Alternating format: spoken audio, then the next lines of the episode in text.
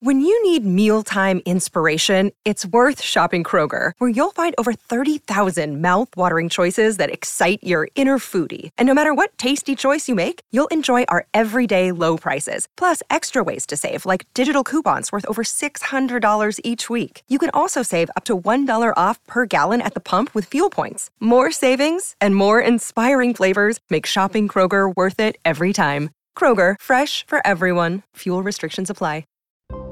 On Our Minds is a podcast about the teenage experience, made by teens for teens. There's a lot on our minds, and talking about it helps.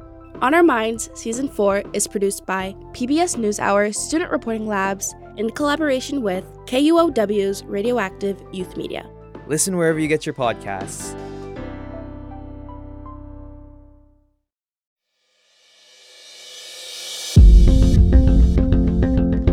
This is Ask Lisa, a podcast to help people understand the psychology of parenting. Psychologist Dr. Lisa Damour, author of two New York Times best-selling parenting books, takes your questions. And I'm co-host Rena Ninan, a journalist and mom of two. Some of what we talk about comes from raising children ourselves. Most of the time, I'll be getting answers to your parenting questions. So send your questions to Ask Lisa at drlisadamour.com. Episode 67 Should My Teen Go to a Sleepover with Her Boyfriend?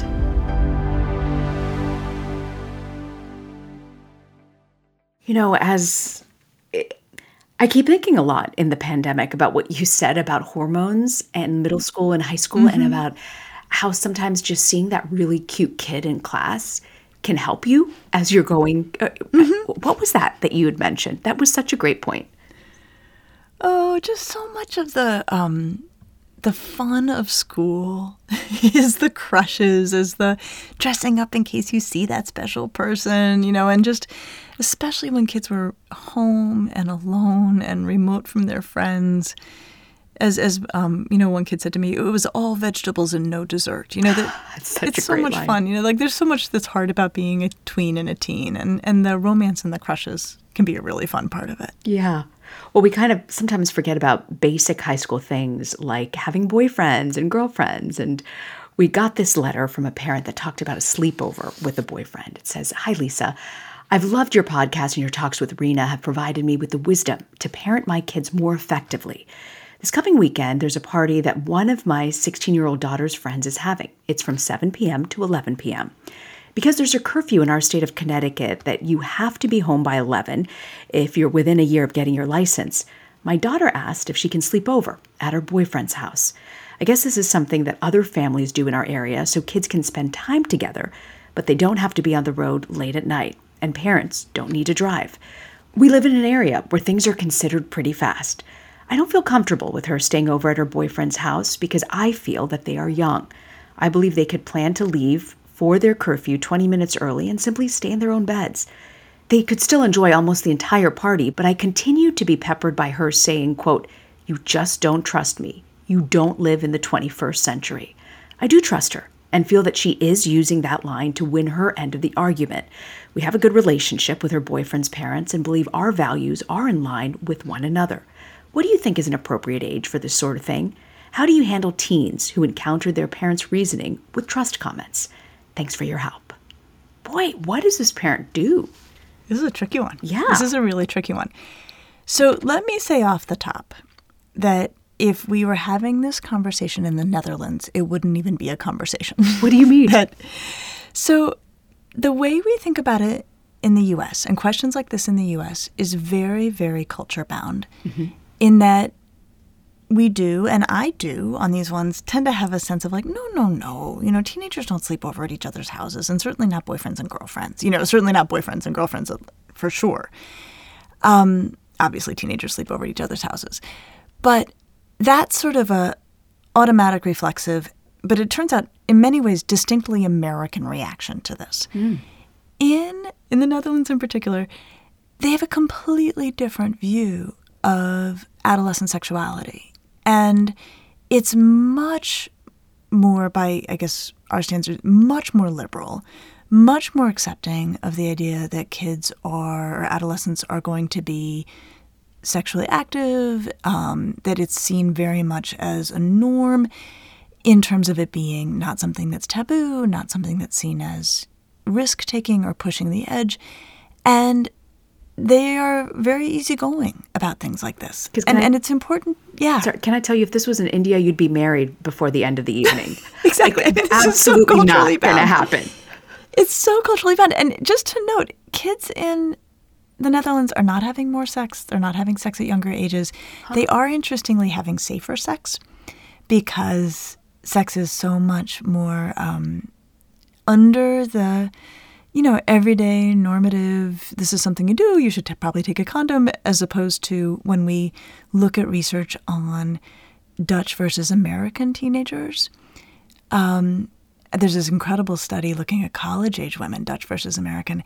And the Dutch women were like, well, yeah, of course you carry a condom in case you're going to have sex.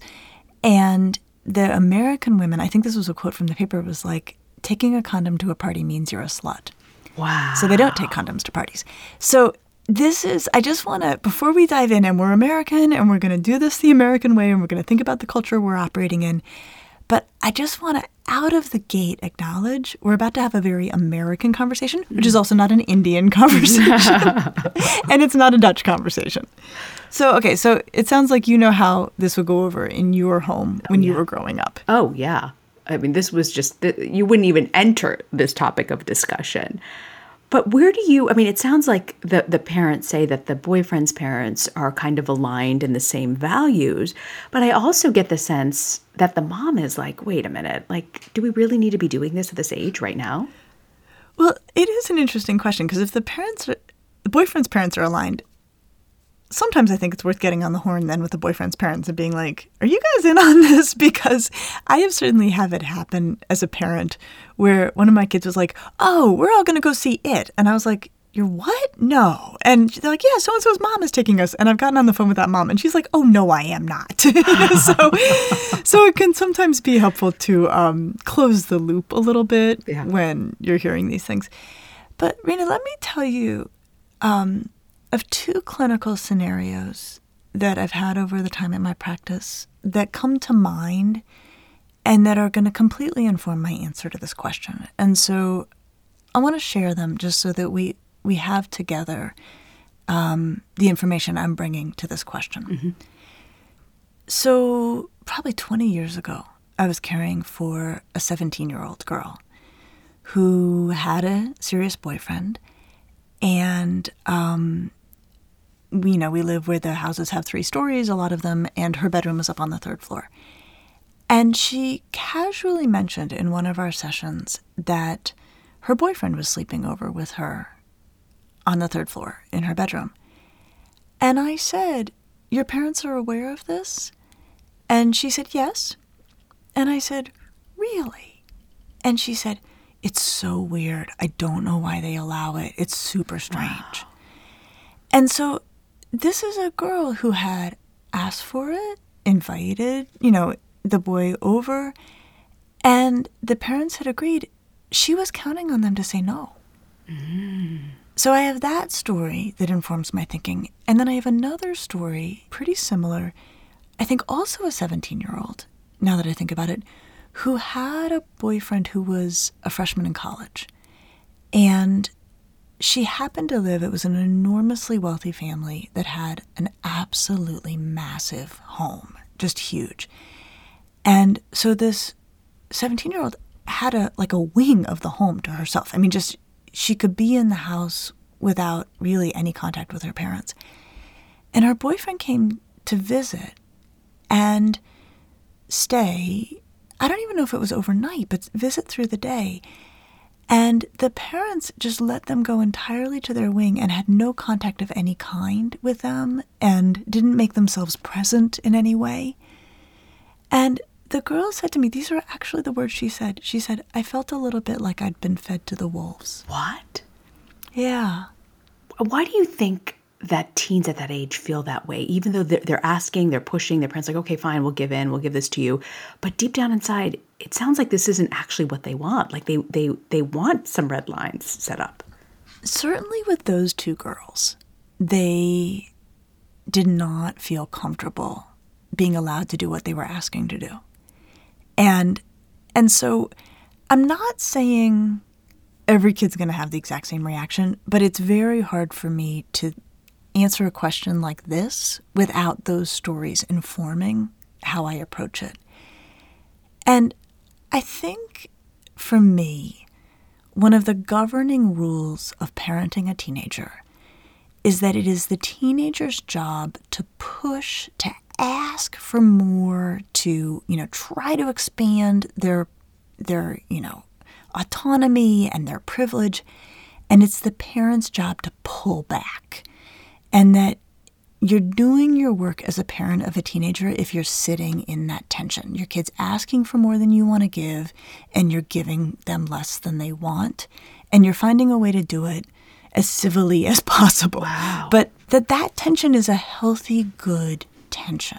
And to hear you actually say that that's needed in that age bracket, I, I never thought of one, the tension being healthy and good, but two, that they might actually need that.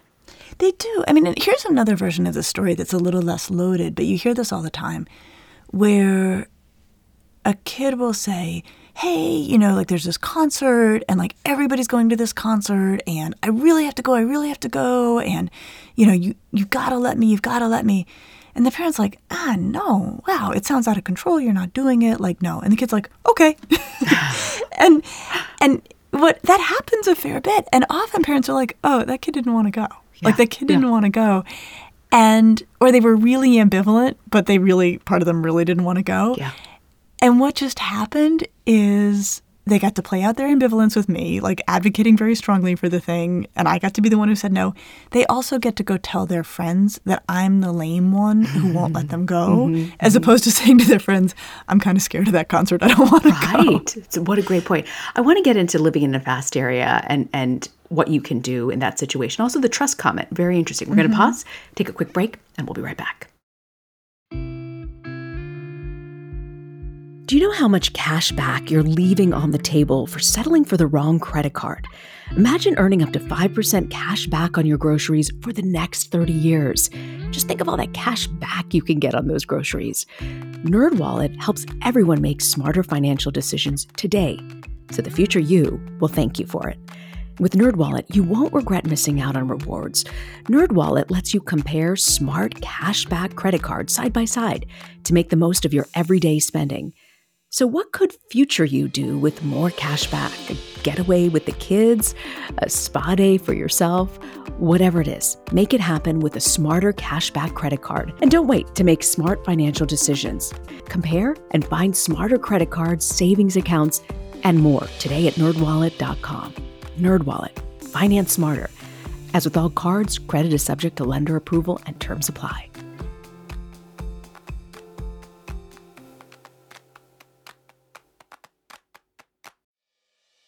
Paying for college shouldn't be the hardest part of higher education. Hi, it's Rena Ninan, co host of the Ask Lisa podcast.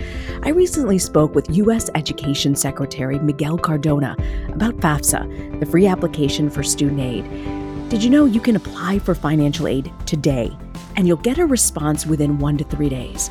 Check out our show notes to the link for the full interview on our Ask Lisa podcast YouTube channel. Don't forget to subscribe for the latest videos from Lisa and me. That's the Ask Lisa podcast YouTube channel.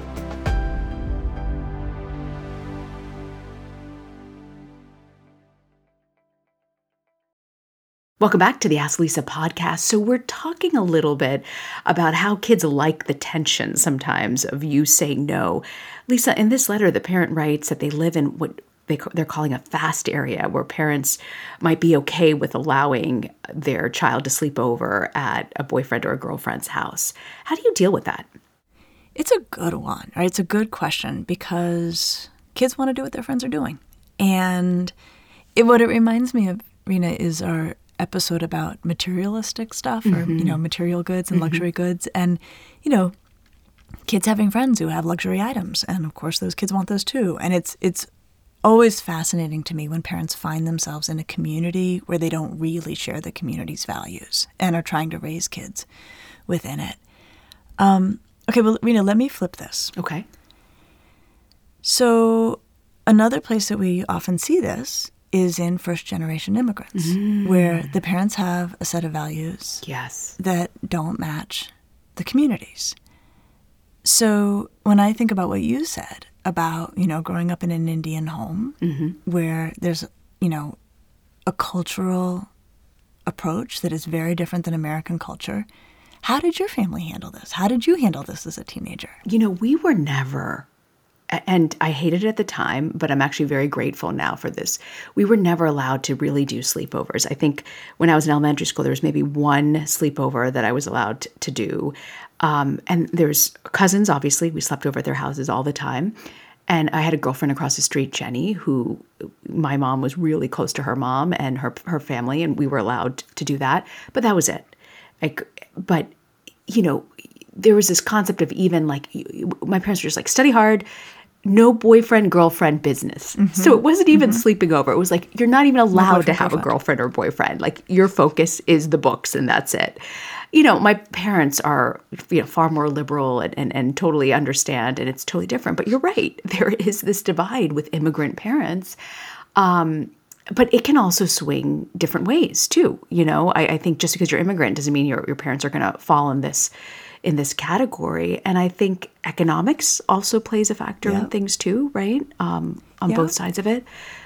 But, But even the no boyfriend, no girlfriend thing, Yeah. like, that's pretty different. Oh, And, totally. and were you okay with that, or did you? How did you reconcile? well, I um, have to admit there weren't lots of boys clamoring down asking me out on dates, so it actually wasn't a huge problem um, for me. But um, you could blame your parents. You'd be like, "Oh, I would totally have a million boyfriends," but it's, now it's that I their think about it.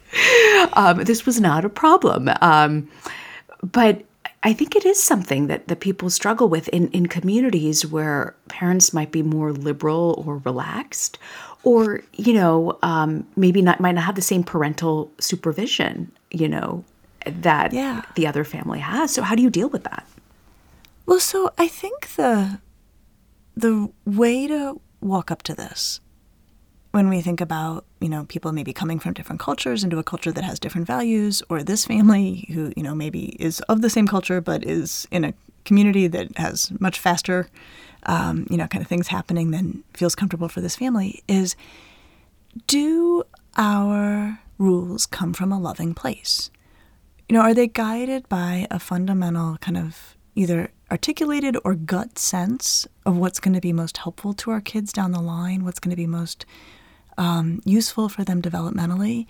And, you know, your parents did that. And I think this mom is doing that. Of just like, it just doesn't feel right. Like, I don't feel like I'm doing my job as a mom if I say yes.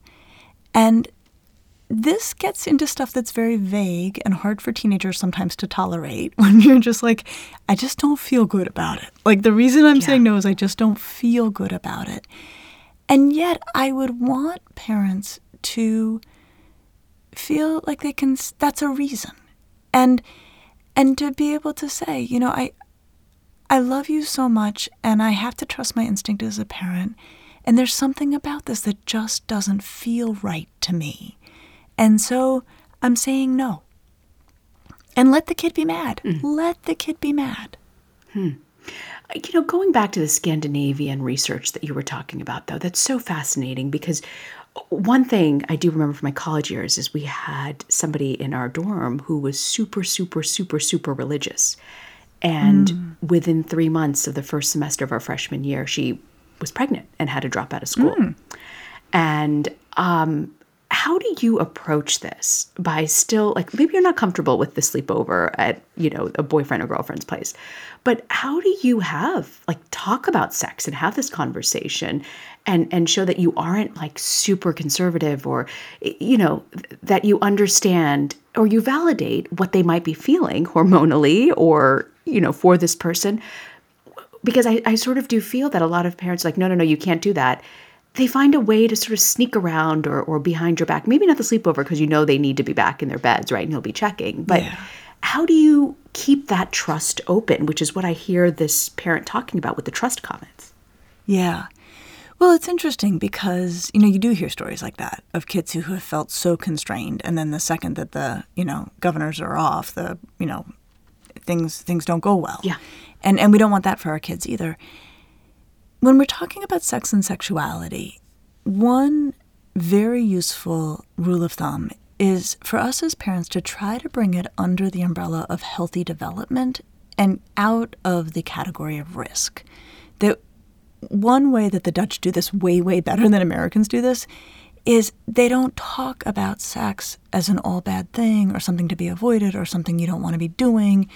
They see it as part of healthy development and then they talk about it in that way. And what we see when we look at the data is the development of their kids' sexual lives is much healthier than the development of American mm-hmm. adolescent and late adolescent sexual lives.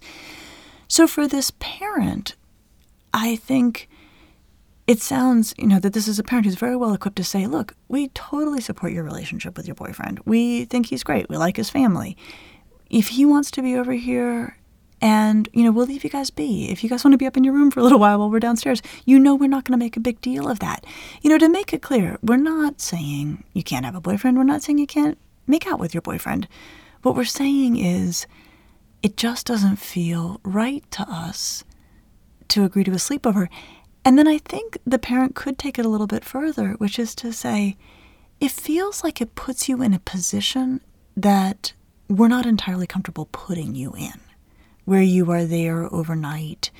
And we don't want you to feel that you've somehow, you know, that we're not taking care of you in the ways that we always have. And and here you can hear how much is informed by my clinical experience where these girls reported back to me like I felt like my parents weren't protecting me wow. in the ways that I wanted to be protected. Hmm. But side by side with that, this young woman may very well be having sex with this boy, you know, finding lots of ways to make out with him in hot and heavy ways. And I don't have a problem with that per se. I think the issue becomes for teenagers that feels better if it doesn't somehow feel endorsed or supported by the parents. Mm, interesting. What do you deal with this comment, you don't live in the 21st century, where they just feel like, you know, you, you just don't get what I'm going through right now? Yeah. There's some truth to that, right? The norms change all the time. Interestingly, um, when we look at the data, parents of our generation were having a lot more sex than kids today are having. so wow. it's kind of, it doesn't actually line up with the data that um, kids today are, are very um, sexually conservative relative to what their parents were doing at the same age. Um, and that can sometimes actually inform parents' um, protectiveness of their kids is feeling like things were a little wild in the you know 70s 80s um, and we actually don't want for our kids as as you know much freedom as we were afforded. Yeah. Um, but again, when a kid says you don't you don't get it, you don't understand what everybody else is getting to do, you don't live in the 21st century, a big piece of that I'm like, yeah, there's that happy tension of the kid ah. pushing, pushing. Ah. And there's the happy tension of the parents saying, ah, as a matter of fact, you're right. You're stuck with my middle-aged self and, you know, if you want to make out with your boyfriend, I'm sure you'll find ways to do it, but the sleepover is a no-go.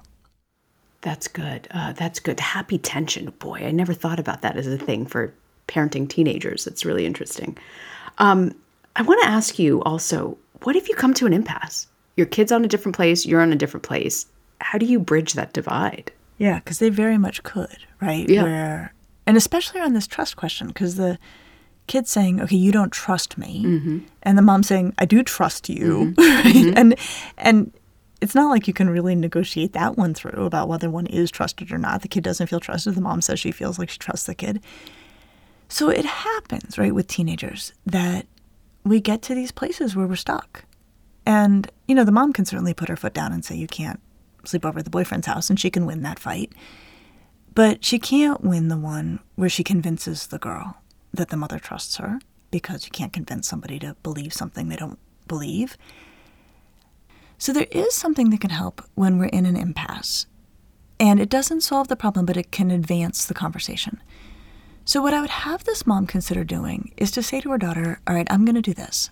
I'm going to try to articulate this entirely from your perspective. I'm going to try to say what it is I think you see here, what, what you feel. And then the mother would do it. She would try to put in her own words how the daughter sees the situation, how the daughter views the situation. And then the mother would say, What am I getting wrong? What am I missing? And really articulate fully the girl's position. Uh-huh. And then the mom would say, okay, now you do that for me. you do that for me. And ask the teenager to fully articulate the parent's position. And that, in my experience, can help to dislodge things a little bit. Huh. Like when you have to say the other person's perspective, it opens up room for empathy or understanding or not taking it so personally um, that you're not getting your way. So, anytime a parent comes to an impasse, especially with a teenager, that can be a strategy that makes a big difference. Wow. Never thought about doing that. that I, I would try that. I would absolutely try that because it gets me also, I gotta say, to think and see where they're coming from, which I, I often don't have time to think that way or want to. Exactly. Exactly. Oh, this is great, Lisa. So, what do you have for us for parenting to go? I think the number one thing I would want people to take away from this conversation is it's okay for your teenager to be mad at you. And there are points in parenting where we make decisions that our kids are really angry with us about. Yeah. And that can't be a reason to not make that decision. And and there's there's health in drawing lines and sticking to one's values even if our teenagers feel really really frustrated and angry with us sometimes. A lot to think about here. We hope you join us next week. Our episode on divorce was so popular, we decided to do a follow up on how step parents should fit in. I'll see you next week, Lisa. See you next week.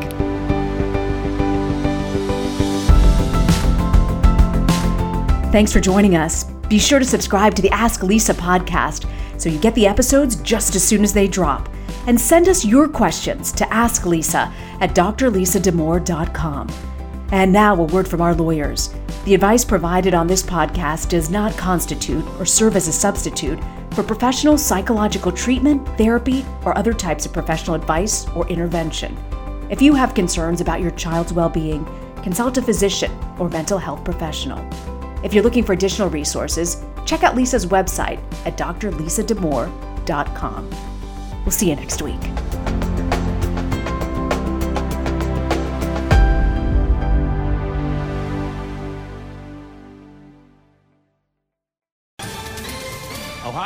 Ready for some quick mental health facts? Let's go. Nearly 2 million Ohioans live with a mental health condition. In the U.S., more than 50% of people will be diagnosed with a mental illness in their lifetime. Depression is a leading cause of disability worldwide. So, why are some of us still stigmatizing people living with a mental health condition when we know all of this? Let's listen to the facts and beat the stigma. Ohio, challenge what you know about mental health at beatthestigma.org.